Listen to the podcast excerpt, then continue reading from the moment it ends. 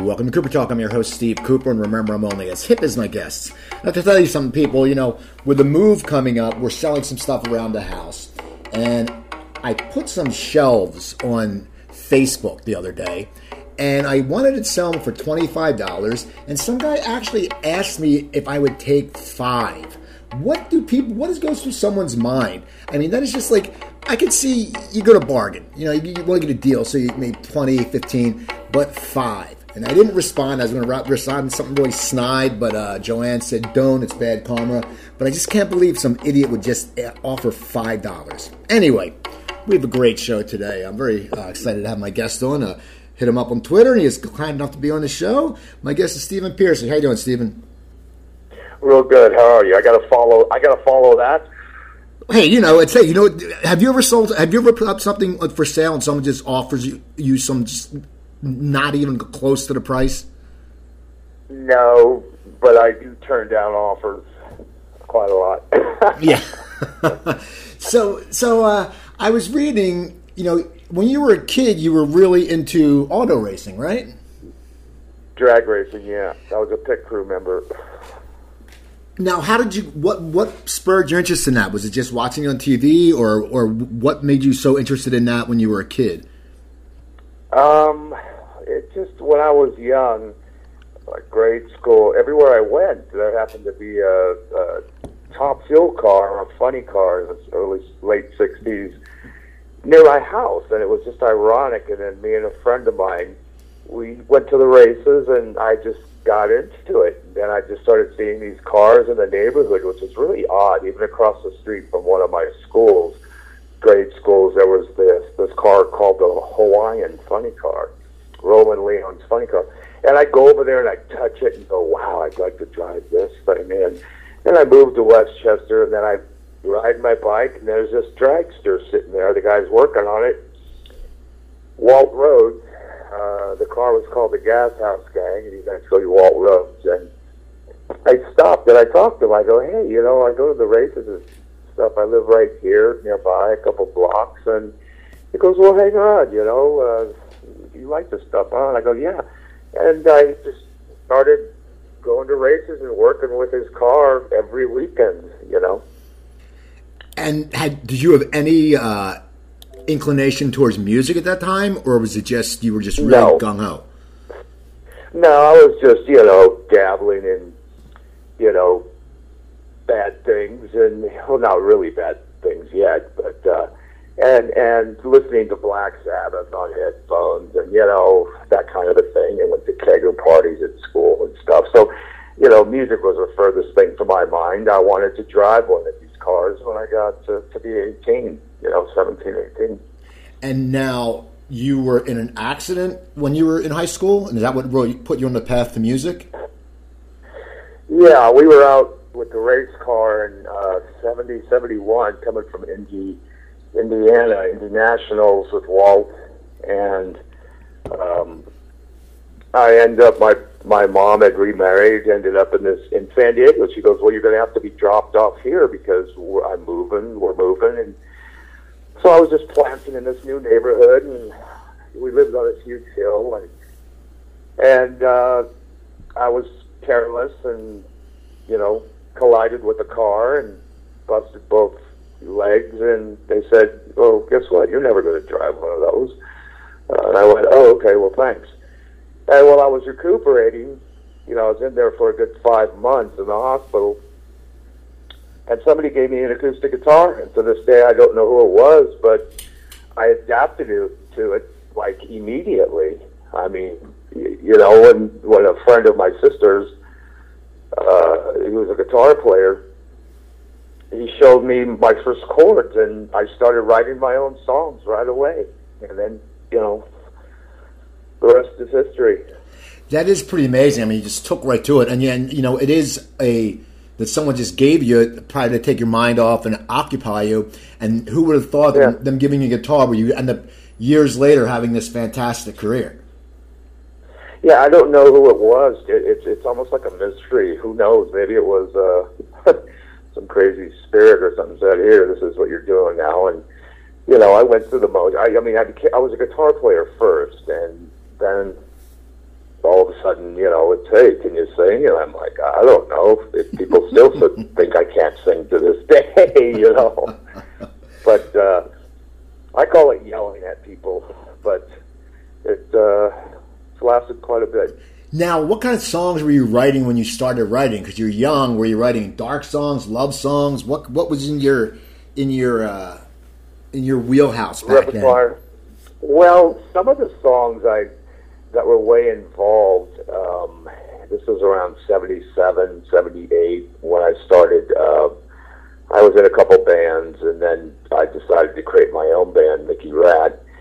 And I was writing these really strange songs. They're extraterrestrial. They're about you know the Tigris River and the light and the dark. And and then out of the blue, I started writing like "You Got It," uh, "Your Direction," "Tell the World." Uh, uh, all these songs that ended up on the EP uh, were actually Mickey Ratt songs, except for "You Think You're Tough," which Robin and I wrote. Um, around 82 or something, early 83. And, you know, uh, then, you know, In Your Direction was an old Mickey Ratt song, Top Secret. Uh, so I just brought those into the, you know, parlay. And, and then when Warren and Robin, uh, we established the band, uh, the first incarnation of Ratt was with another drummer and uh, bass player. But before that, you know, Jakey Lee was in the band. Uh, in 81, 82, the band was just turning into Ratt, just with different people. How did you come up with the Um, name? the, the songwriting, you know, took a different turn. You know, Warren and Robin and I sat at Ratt Mansion West, which was a one bedroom apartment I had, and we literally bounced track to track from two cassette players and wrote round and round. You know, so we discovered we had this interesting way of writing, and then when Juan came into the picture, we were off and running. Everybody just threw in their songs, and still happens to this day. How did you how how did you come up with the name Mickey Ratt, and then how did it end up getting shortened to Ratt? Well, Mickey Rat was a, uh, an X-rated cartoon character uh, from Robert Gump, I believe, out of San Francisco. And a friend of mine turned me on to this magazine, and Mickey Rat's a totally opposite of Mickey Mouse. You know, he parties, gets laid, and, you know, he goes to Disneyland, which is a pile of crap, not a not the mountain, you know, per se. So I found it kind of funny. I went, well, guess what? I have a, a, name for the band. It's called Mickey Rat. And I actually got a hold of the guy in the 70s and said, hey, I have a band called Mickey Rat. I'm going to add another T. Does that bother you? And he said, no. I went, oh, you got it. Then there you go. There's another song, You Got It, I wrote uh, back in the day. Um, but Mickey Ratt we were very well established in San Diego as Robin's band Phenomenon, Jakey's band Teaser, uh, even Warren had a band in San Diego. And once I migrated up in 1980, everybody kind of followed suit. And that's because I met Van Halen in 78 as they were being signed, became friends, and I went, this is the place to be. So we had to start all over. You know, we went from playing Golden Hall, Plaza Hall, Del Mar Fairgrounds, these great places in San Diego and had to start all over, which we didn't mind, you know. Um, and then I shortened the name to Ratt because I wanted it to be identifiable visually as, you know, and as a term like Kiss. And I've told uh, Gene this. I go, hey, you know how I created my Ratt logo is because I liked your your logo, which which I believe Ace Frehley created. Um, but and then it shortened it to to rat like i said 81 82 started making a change and then decided this is it you know rat What was it like when you guys hit LA? You said you had to start again, but what was the scene like then? Was it was it just chaos like you see like the old documentaries? The Sunset Strip was just a place where people and kids. and I just it, you see these documentaries, you're like, man, because when you drive down it now, you're like, what the hell happened? But what was it like? And for you guys coming in a band, and as you say, starting pretty much having to start over, were you easily were you getting good stage time quick, and when did you think people just started really recognizing you?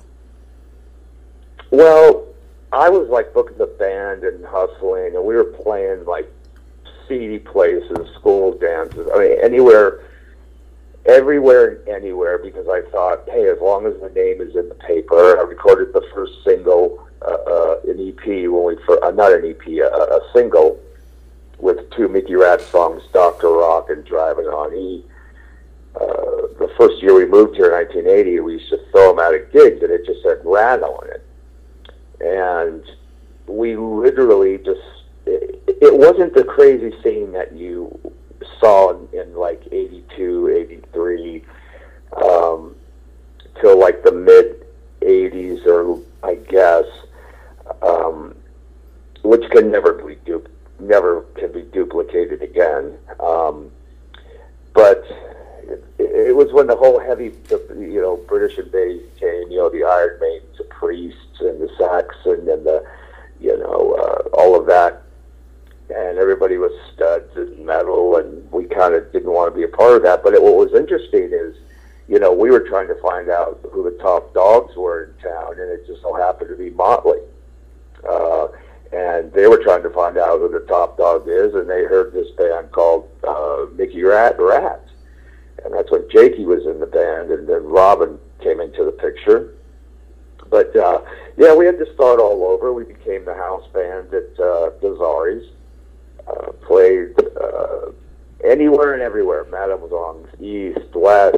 Uh, we played places where they pay me pay us, you know, a hundred bucks was like a few hundred bucks back then. They pay us a hundred bucks to not play and say, "Go away, you're too loud, you're too weird." You know. Uh, and then when the original band got together in '83, uh, we started taking a foothold. But uh, like I said, the correlation between Motley and us, we just kind of met up, hung out, and you know, uh, kind of hung out on the strip together before both of us really made it, and and so were many other bands, Wasp and and uh, you name it. Uh, uh, the Stryper was Dante Fox. I mean, uh, uh, uh, Stryper was Roxx Regime. They were uh, a mainstay at Gazzarri's with Mickey Ratt. Uh, you know, Great White was uh, Dante Fox, I believe. Uh, everybody had different names, and uh, we just went through the motions. Said, "This is how you do it, and you got to end up over there at the whiskey where Van Halen played." You know. So that that that's cool. That's the goal. Like that that that was like the big leagues. That's like where you that was the mecca, right, for you guys when you were starting out. Like we got to get into whiskey. Oh, everybody, and and it was it was difficult to get in there. You know, we became like I said, we became house band Gazzarri's, and eventually those clubs had a rule: you can't play the Troubadour down the street, you can't play here, you can't play there for a month after you play. And we are like, well, that ain't gonna fly with us, you know. Uh, so we ended up doing our first gigs with uh, one of our first real gigs at the whiskey was with Saxon, and I think that's what got our foot in the door to uh, to be a, a mainstay there. Then we became a house band at the whiskey. That's why I still play there. You know, is because it's such a great place, environment. You know, it feels good. And then from there, the next place you go is a Palladium. Uh, or you go to the Palace, or you go to the next big venue, and then you end up at Santa Monica Civic. And we had to follow suit, just like Motley did. You know, you play everywhere, and you get bigger and bigger, and then you end up at Santa Monica Civic, and then hopefully you get a record deal, and you're off and running. When you know? when did you get that deal? When did when did the industry start noticing you? I mean, I know you probably you probably guys had a, were getting a big following, I'm sure, because you're you know picking up speed, momentum. But when did the industry start really courting you and saying, "Hey, you know what? We got to get these guys signed. We got to get them to get a record." Yeah, you know that's interesting because we were one of the last bands to be signed, and we were a great band. That in the '83, we were like just ruthless on ten. We'd take on all comers, you know, played everywhere, anywhere and uh, I think it was, I believe, the East um, in '83 through our manager's label Time Coast, and it was doing very well, and it was getting played on radio, and, and KMET, K, uh, K, uh, KNAC, uh, KLOS. Um, so people were taking notice, but nobody was coming out to see us. And then we played this one show, I believe it was at the Palace. Uh, might be wrong. And the president of Atlantic Records came out to see us, and or and a couple scouts, and they said, "We like your band. We want to sign you." And we looked at each other and went, "Okay, if it's good enough for Zeppelin and Rolling Stones, it's good enough for Ratt." So we signed with them. You Now- know, did some dates, and then went in and right started pre-production for Out of the Cellar.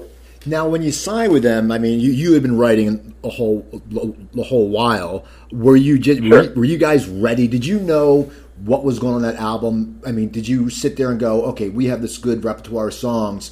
We we want to put these on"? And did the record company work with you with on that? Yeah, they had a staff producer, Beau Hill, who became a mainstay as our producer. Um, we had a batch of songs. You know, "In Your Direction" was another Mickey Ratt song from the day. Um, we had ideas like "Wanted Man," "Round and Round" wasn't quite a, a real song yet, but we played it live sometimes. Um, and so we had ideas. Juan had songs, lack of communication. Uh, so we were kind of ready. We had a batch of songs, and we went into uh, to do you know some uh, pre-studio work there with Beau, and he said, "What do you got?" And we said, "Well, we got these." And then here's this song that we were still kind of working on, round and round. And he listened to it. He says, "Well, we're going to work on that one, round and round." And we're like, "Okay." And we recorded the record, and didn't take that long. And uh, off, off we ran. The record didn't hit right away. We had to go do a lot of uh, road work, and then it broke. What is that feeling when you finally you got done your first album? You know, you you, you were done. You guys went in the studio. You worked hard. Was it a, a was it a relief feeling like okay, we got this done, or was it like we got it done? Now what's going to happen? Yeah, we were even when we did the EP, we were just like, "Whoa, we just recorded this." You know, some of the guys had recording uh, uh, before Juan, I believe, um, but we were ecstatic. We knew we had a great record. We knew we had great songs. We knew we could deliver live. Um, so we were just ready to go. You know, where do we go? Where do we go from here? You know, who can we play with, open up for, whatever, and and so we just did our thing, and eventually opened for Ozzy after Motley left. Uh, did an extensive tour with him. Uh, ended up uh, opening for Billy Squier, and and uh, did a show at ZZ Top, and then the record just really started taking off. And next thing you know, we're headlining our own big places and getting platinum and gold records, and the way we were going, What- we were we were off and running. What was it like being on the road with Ozzy? Oh, crazy, Uncle Ozzy, man! Come on, you, you learn some. You you you, you learn a lot from Ozzy. You know, back in the day, there was there was. Uh, uh, there's just too much to, to tell there. You know, it was experience. You know. Now the video round and round. I mean, what was it like making that video? Did you guys have a say in what in the storyboarding in the uh, story, or that was was that all come up by the uh, producers or, or the network execs? Who? How did you put that video? And did you ever think? I mean, everyone remembers that video, and that just like that really helped catapult you guys too. Yeah, as MTV was a new thing, I guess they started like 81, 82 or something. Uh, well, you know, it, it, that was an experience because our manager's uncle was Milton Berle, Uncle Milty. And, you know, it was like, hey, you know, you guys, you know, don't take things so seriously. It's got to be tongue in cheek and, you know, you get more out of that than being serious and everybody's trying to be heavy metal and, you know, arg and, you know, it's just beat everybody's face in. Well, we wanted a lot of the girl audience, you know. Uh, so it was Milton Berle who literally created the table thing with him playing two parts, and he pretty much went in there and says, um, "This is this is what we're doing." Everybody kind of threw their hands up and said, "Do it, Uncle Milty. Let's do it. It's your game." And there was a bit of a storyline there. It was it was set up, you know, it was written up, and we had some say. Uh, we wanted to have a live kind of performance setting, you know, let it, let people see us. Um, but we wanted it to be tongue in cheek, fun. As a few of our videos, we kept that same format, you know, not take it so seriously. It's only rock and roll, and but it was a great experience, you know, especially having Milton Berle in there because people were like, "Who is this guy?" Well, eventually, when you found out, it was crazy just to even have him in there, you know. Right. That's what ever. There's always different stories. Like who, you know, back when it came out, people were like, "How did they get Milton Berle?" And like the uncle, of course, was the one that came out, but there was different stories. You know, people like, "Oh, you know." I don't know, maybe it was just crazy. And then what was it like for you then? You're the front man of this band, the video huge, you're getting bigger. How does your life change? Because, you know, women have always loved you.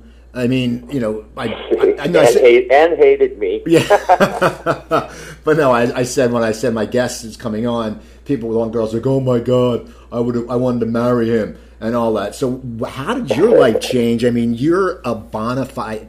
You know, there's one thing to be a rock star who's a guitarist or a drummer, but when you're the lead singer and you're just you, it's and metal is such a sex a sex appeal business. The you know what was it like? I mean, how did your life change when you must have just started getting recognized everywhere and you must have been mobbed constantly? Well, you know, it's kind of a compliment, you know, to this day to be noticed when I'm like walking my dog or going to a store looking like, you know, I've got like a gardener hat, uh, boots, shorts, looking like some bum. People still figure out who I am. That's kind of cool, uh, I guess. Um, I, you know, we never took ourselves seriously. You know, we just all we knew is we created the three P's, and we lived by that motto. You know, we we, you know, uh, I believe most of us at one time. Some of us longer than others, and uh, but we, you know, we grabbed everything by the horns and we went with it. You know, I have no regrets. You know, it's it's a, it's like. Um, you know, you just you just live it, and you know, we were nice about things and cool, and you know, we didn't uh, you know intend on going out there and you know literally raping and pillaging, you know. Uh, but we had a great time, you know, and that's what we wanted to do, and it was just the norm. And you know, we were just a uh, that kind of a band, you know, except we're just a little undercover, you know. It was it was our business, you know. Um, but believe me, I've worn out probably a few platinum debauchery cards, you know. what are, what's some of the craziest? Platinum. What's some of the craziest stuff you've done? Oh God, it was. I, I put some of it in my book, but you know, I still don't remember. I'm still being told stories of you know what went down. I mean, after a while, when you're doing arena tours year after year after year, and and and you really have no time to take a break because you got to go into the studio, pre-production, you know, write songs, and there was no rest for us for years and years, which had a lot to do with the implosion of the group later on. Um, so there's too many crazy stories, and, and all of them were, were it was fun, you know, you know. Uh, but it takes its toll. I mean, these sometimes these bands now they think they can live, and you know what we did back then. It's like good luck. You know, we survived, and some of us didn't. A lot of our peers didn't. I mean, it takes its toll. I mean, that's why, you know, these days I'm a, I, I, it's a total sober environment because I want to hang around for a while, you know. Uh, so you live and learn. If you got away with something, leave it at that. You know, if you. So that's pretty much where it's at. Well, that's know? a good. Was, that's a good philosophy. I mean, you know, you're right because we do we do want people. I had, a, I had a health scare a few years ago, and I said I had to change certain things in my life, and it's like the same thing. You know, you want to be around. I don't. I don't want to check out. You know, some people may want to, but I certainly didn't want to. Yeah, you know, and you go, you know, this is a, you know, it, it's not an easy occupation. You know, it, it's like a, a roller coaster ride. It goes up, down, spins around, and you know, uh, if you're fortunate enough, like most, like a few of our bands, we can still go out and do what we do, and uh, which we're actually doing again, and we take years off, and it has nothing to do with not wanting to go out and make money or something. It has to do with like, do we have to do this again? I mean, haven't we done this long enough? That's why I do solo projects and solo records. You know, like Smash just came out recently, my fourth solo record. You know, we took our time with it and, and, and wrote so many songs and and you know, things have to be done a lot differently. It still is the music business, you know, what's left of it. Um, so yeah, you know, and then when you get kids, you grow up, you know, or you should. I mean, when you're into rock and roll, you never really grow up if you're an artist. You really don't. You know, uh, it's just this. It's that millisecond up there in that hour and a half or whatever you play that gets you off, and that's why I still do it you know, I still enjoy what I do. To me, it's like exercise. You know, um, I could care what people think about my voice or this and that. It's like, hey, hang around for thirty something years in this business, and uh, you'll get a clue. You know, right. What What is your writing process like now, and has it changed over the years? and is your focus on what you write about? I mean, because you've matured, you've grown older, you know. Yeah. I mean, mm-hmm. how how have you? How would you say your writing has changed throughout the years? Um, it depends on who I'm writing with or for. If it's for a TV thing or if it's for, uh, you know, other things that I do.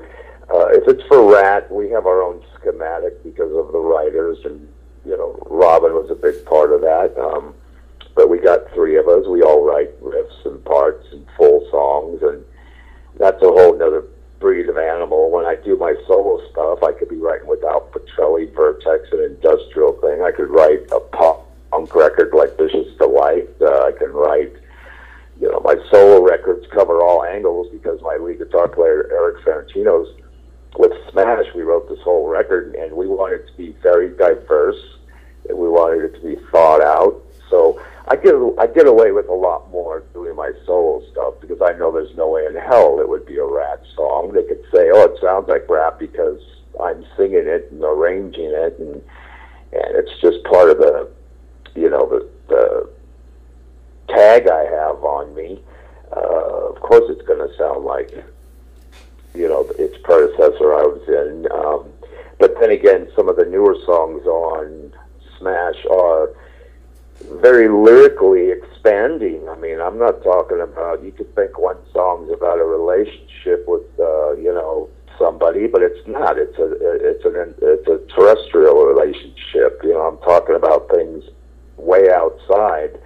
You know, uh, and I'm not. I, I'm keep politics to myself, but I mean, I'm talking about beneath, uh, below, the dark, the light, the you know, uh, I cover all angles, you know, and then I throw in a fun song like Lollipop or uh, something else, and uh, so I get away with a lot more doing solo stuff, and I, and I like writing because it's it's just what I do. I mean, I have guitars sitting around everywhere for.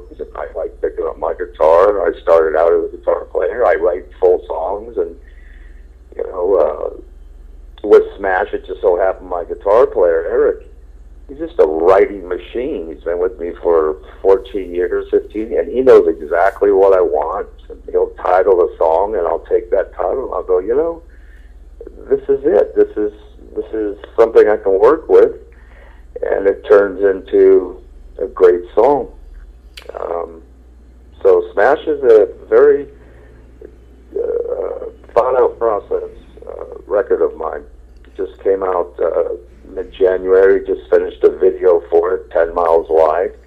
Again, ten miles wide. It's it's uh, has nothing to do with the relationship. It has to do with um, you know interstellar things. You know, now earlier you said you know what's left of the record business. Uh, how has the record business changed since you started? And what what have you seen? You know, and because it seems like it's not as glorious as it used to be. You know, it used to be great. You know, I've talked to guests about this, about when you'd buy an album. You know, it was like a process. You'd go to the store, you'd look at the album cover, yeah. you'd hope the lyrics were on there. You know, and that was a bonus if the lyrics were yeah. there. I mean, how for you as a performer who's been successful? I mean, you sold millions and millions of albums. How have you seen a change in the business, and do you think it's going to keep going downhill? No, there's quite. You know, I know a lot of these new bands coming out, and the best thing about them is they're independent. Now, in 1995, I started my own indie label, Top Fuel Records, because I knew something was going down. I wanted to be in charge of my own destiny, and it, it, it started changing with the internet and stuff. And, and there's a positive and a negative to it positive if you use it properly. New bands and even even bands who've been around. Hey, look, you can label me classic, whatever you want. I don't care as long as the royalties keep rolling in. You know, uh, it's business.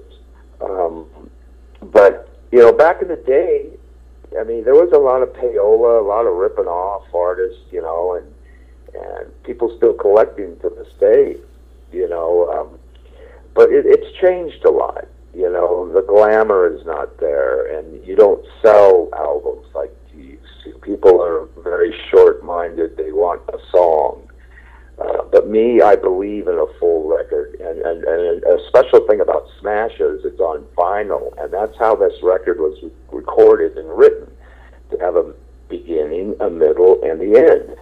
And you talk about lyrics, I, I never liked putting lyrics in records. I think I did it once with Ratt on Detonator, which I didn't like doing. And I did it on this new record, Smash, because I was so outside with the lyrics.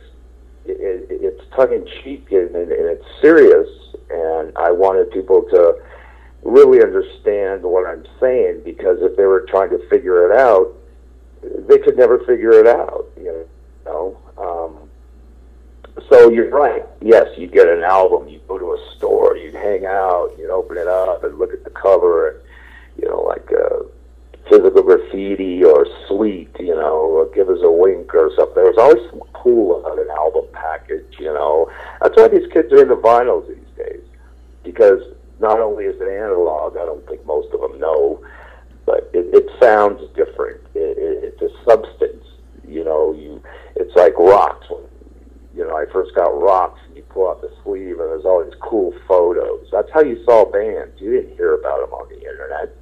You know, uh, uh, Zeppelin presence. There, there's, you know, there's things in there artistically that is, is brilliant, you know.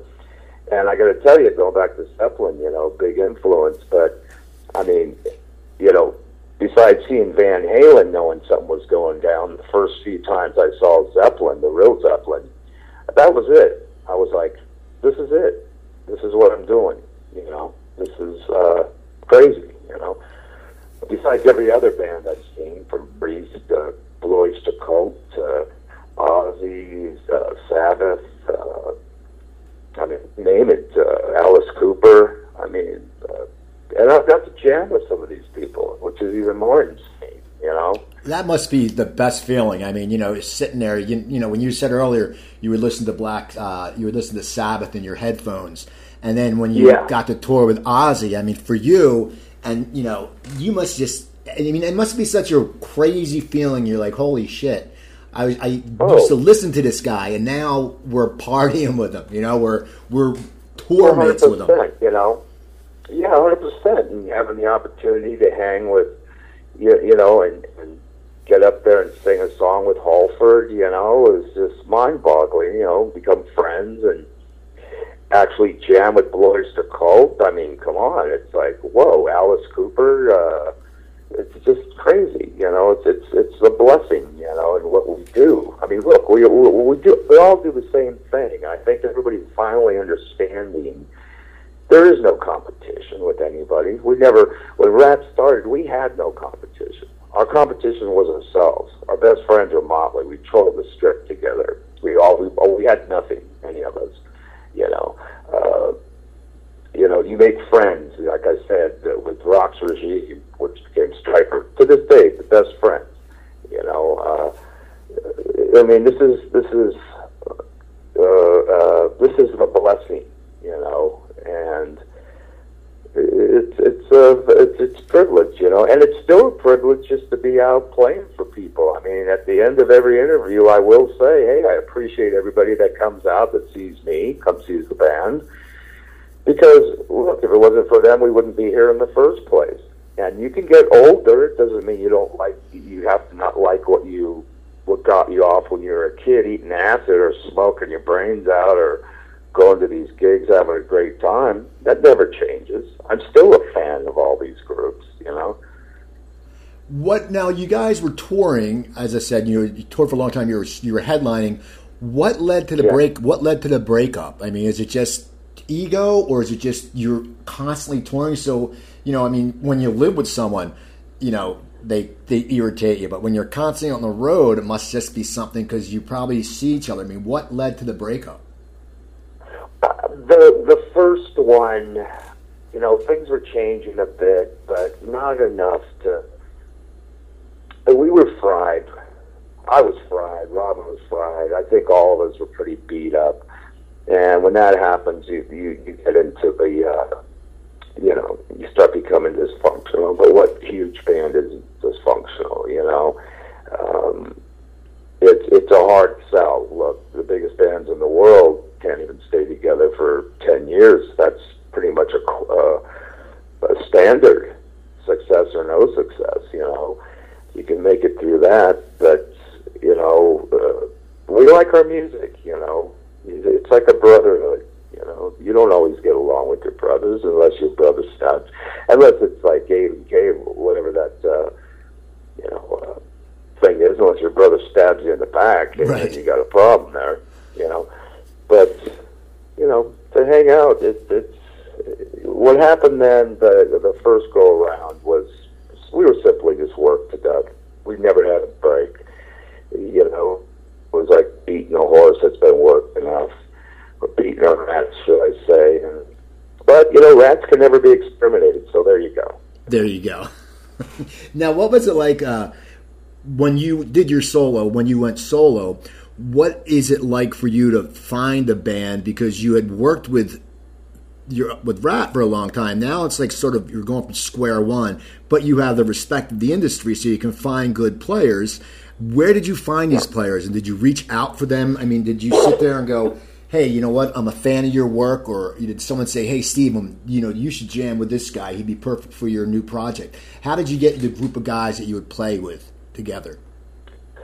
Um, acquaintances, you know, and I think the first solo guys I had. Well, I went to arcade. I started arcades first, uh, and that was right after. That was in '92, right after Ratt's first implosion, and that was with Frank Wilsey, Fred Coury, and uh, Donnie Syracuse, Mike Andrews, and you know, we did a great record, had a couple, had a great deal with Epic Sony.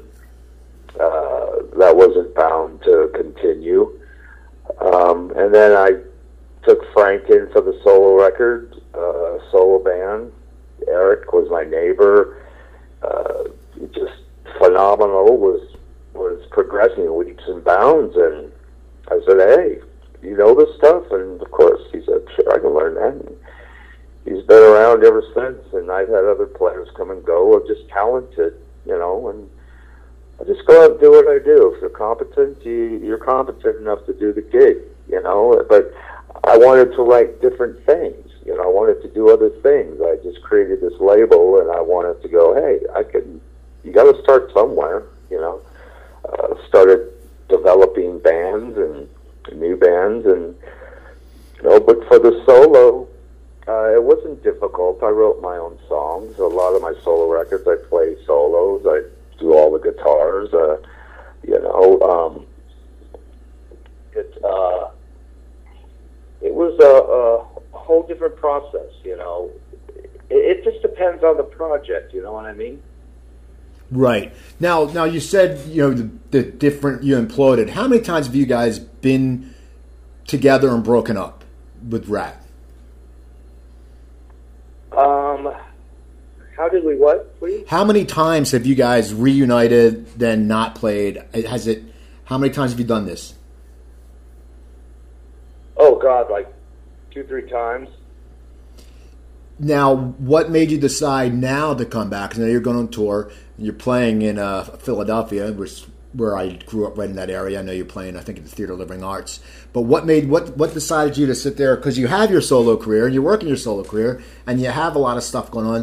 What made you decide this time to say, you know what, we're going to go back? Was, was it because you think your fan the fans want to see it, or what? What was the whole scenario? Um, you know, besides this mess that went down, we had to really reclaim the proper, you know, we had to take care of this integrity business, and that's what we did. And it wasn't like we didn't want to tour or play. It's just that we wanted time off, and, and I, you know, it wasn't good for one person, and and but you know, it's water under the bridge.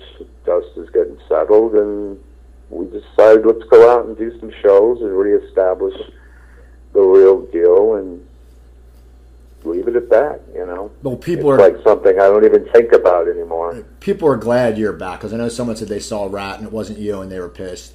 But uh, now, now, what made yeah, you? They, they, they, were like, "What?" This girl I know, she's like, "You know, that you know that'd be like going to see the Stones without Mick." You know what I'm saying? Like you expect something. But uh, now, what made you decide to write your book, "Sex, Drugs, Ratt and Ratt and Roll"? I mean, did did they approach you, or did you approach them? And how long, in your mind, how long were you thinking about writing this book? Well, I'm actually getting ready to do another one towards the end of the year. Um, what made me do that one is is um, you know I had some thoughts and, and things I wanted just to put out there and you know, some of it's a little therapeutic, some of it's history, a lot of it's fun, uh, nonsense, and um, it, it's just something I just felt I had to do. You know, just let people in on some some things. It would take ten books to even write about one year in that band. You know, I mean, I couldn't even remember three years back then. You know, it was the, it was like Groundhog Day. You know. Uh, but it's the people around me. I mean, I don't even know if we talked about meeting Kissinger in there or uh, all these other crazy people, Clint Eastwood. I mean, it, it's just crazy. I just, you know, you just you do the same thing every day. It's those. Uh, it's the time off stage that really will take you into, you know, Wizard of Oz land. You know, it's not the time on stage. You know? Right. That's the great part. That's the good part the bad part's sitting around, you know, doing the same thing every day, year after year. And so there's a lot to be told there. So, I mean, I, I wouldn't even want to talk about a lot of things because it's just so crazy. You know, it's, it's, it's unbelievable. It's good, bad, and ugly, you know. Now, did the did a publisher approach you when you had the idea, or did you sit there and talk with an agent, or how did this uh, come to fruition? I think it was. I think it was both, ended up with Simon Schuster, and uh, it's actually done well. Um, but uh, the next go around will be a little different. You know. What will your next one be about? Well, I want it to be about the history and the people and the songs and the music and you know some other stories and and another lesson and what you've learned, what you experience, and the pitfalls and the rewards, and you know, not so much the hey, we did this, we did that. That's that's burnt to the ground. You know, everybody knows we are you know, these party freaks. You know. Now you said you met Kissinger. How did that? How did that arise? And was he a fan? Oh God, I, no, he wasn't a fan. I was like I wasn't taken out. I just approached him on the street in New York. I guess we were playing Meadowlands or somewhere. And, you know, we check in the hotel. Then by the time we go into to the show, there's this big black tarp tunnel, and I just happened to come out. I'm carrying a beer and trench coat on and stuff, and I see him, and I notice him right away, and he was like kind of by himself, and I'm like, why is he by himself? So I just walked right up and went, hey, Henry, what's happening? and then next thing I know, these guys are surrounding me. He's like, okay, you take it easy, you know, and I'm like, hey, good to meet you later. You know, it's like, wow, did I just meet him? I guess I did, because they chased me away. You know, That's too funny. How do they know what's under my trench coat? You know, exactly. I had a beer in my hand. I had a beer in my hand. That's all he saw. He was just like, "Whoa!" If I was like, "Whoa," he was saying the same thing. "Whoa, this young man." You know. How about Eastwood? Oh, I met him at a liquor store like fucking eight in the morning, buying buying booze. And I was like, "Whoa, dude, you party early, don't you?" He's like, "Yeah, you take it easy." And I'm like, "Wow, Clint Eastwood." Now, I mean, uh, uh, Heston, Charlton Heston. I'm like, wow, Charlton Heston. Good to meet you. He's like, good to meet you, son. Now, now, I'm not afraid to approach. I'm not afraid to approach anybody. I can give a shit. You know, Well, it's like Whoopi Gold. It's like Whoopi Goldberg. One time, I'm in the studio and I see her walk. I go, hey, it's Whoopi.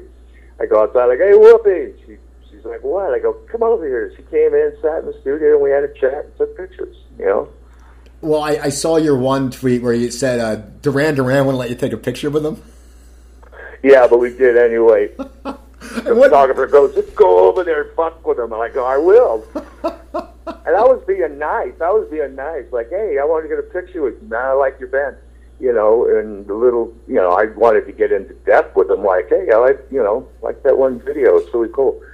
And he was like, just blow me off. And I was like, fuck this guy.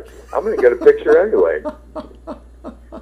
What was that? I mean, line, it was at the limelight in New York, and it was like every everybody. And it's like you know, I'm seeing Drew Barrymore in there and taking pictures. I'm like, what the hell are you doing here, drinking? You're like freaking 11 years old.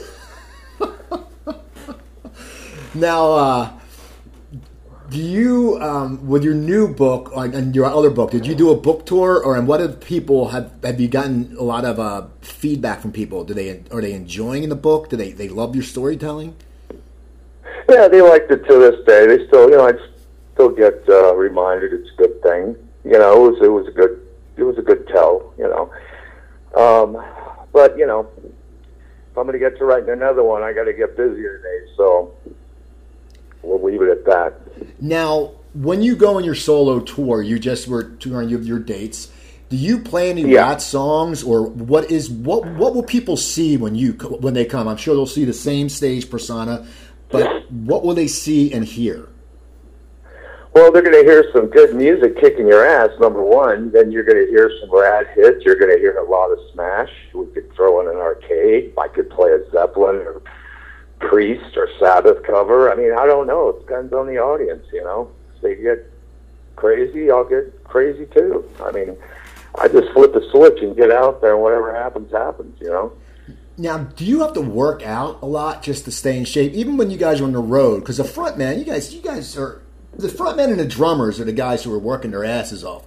I mean, did you have a regiment back then, or because I mean, I'm sure you know with the partying that would take big taxes on you, but you have to be in good shape.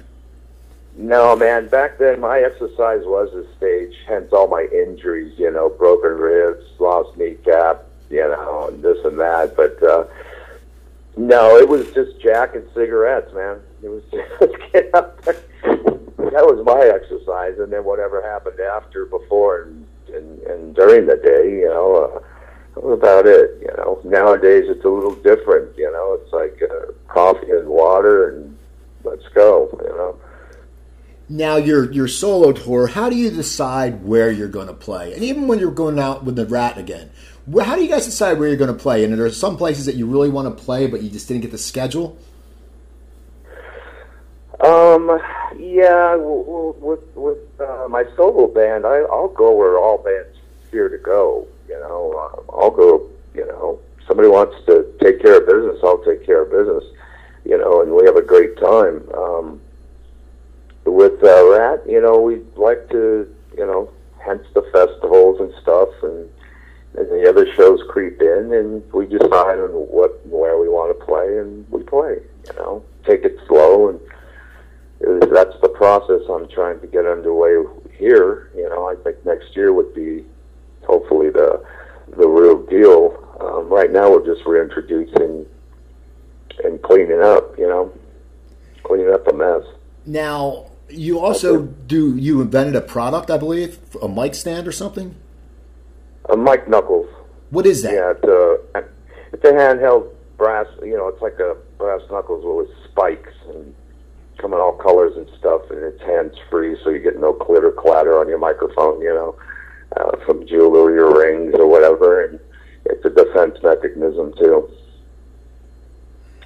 And somebody gets too out of hand, you can just smack them in the head and they're out.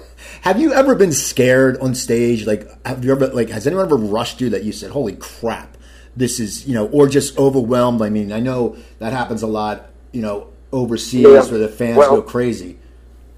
Like I say, it, it's a dangerous occupation. You know, uh, uh, pretty much done by your oneself, but with our audience, it's pretty mellow. We, we've had some incidents, but uh, you know, don't dwell on it. We're still here, so. You know. Now, are you still into the cars? Are you still into the drag racing, or is it something that stopped you? Oh yes, oh yes, always trying to get something going this year to uh, uh, co-sponsor, and and uh, but that's big business. You know, you got to know what you're getting into. It's cross marketing. It's it's way involved, but uh, I've got Gate ready to go, and and uh, we're working on stuff right now, and we'll see what happens. You know, Now, did you ever jump over to the acting? Has that something ever ever that interests you? I've done little skits and scats here. You know, the last thing I did was with uh, this TV show Wicked City, which I wrote. You know, put some Mickey Ratt songs in, and I played the security guy, and, and it was at whiskey in the early '80s. Um, I like that show. kind of scenario. Yeah, it didn't it didn't do its thing, but then yeah, and then I did an indie film, Camputopia, and, and I've done some uh, minor things, but I've really not taken that seriously. That's a whole other ball. Got to ask Michael Des Barres about that. Now, when you perform nowadays, do you still still feel you have the energy level, or is it after the show, or is it getting harder on you? Um, no, because I don't. I, I, this that other guy comes out. You know, it's different than the one talking to you. You know, um, it's it's I, like I say, I flip a switch and that guy goes on, and then turn it off, and then this other guy goes up. You know, in real life appears. You know, and I think it's kind of been that way. I don't carry this thing about I need adulation or you know an ass kissing or you know, I just do what I do. I yell at you, I sing, whatever you want to call it, and I have fun, and you enjoy it, and I get off on it, and why I do it. You know, I get it too. I mean, hey, people still come around, and, that's very respectful. You know, for people to still, you know, they want you in the game as long as you can be in there. You know. What is it like as a performer when you see people who have been a fan for a long time and now they're starting bringing, you know, their kids or their grandkids? I mean, that must just be something a very surreal thing because you're like, wow, I've actually our music has touched a few generations.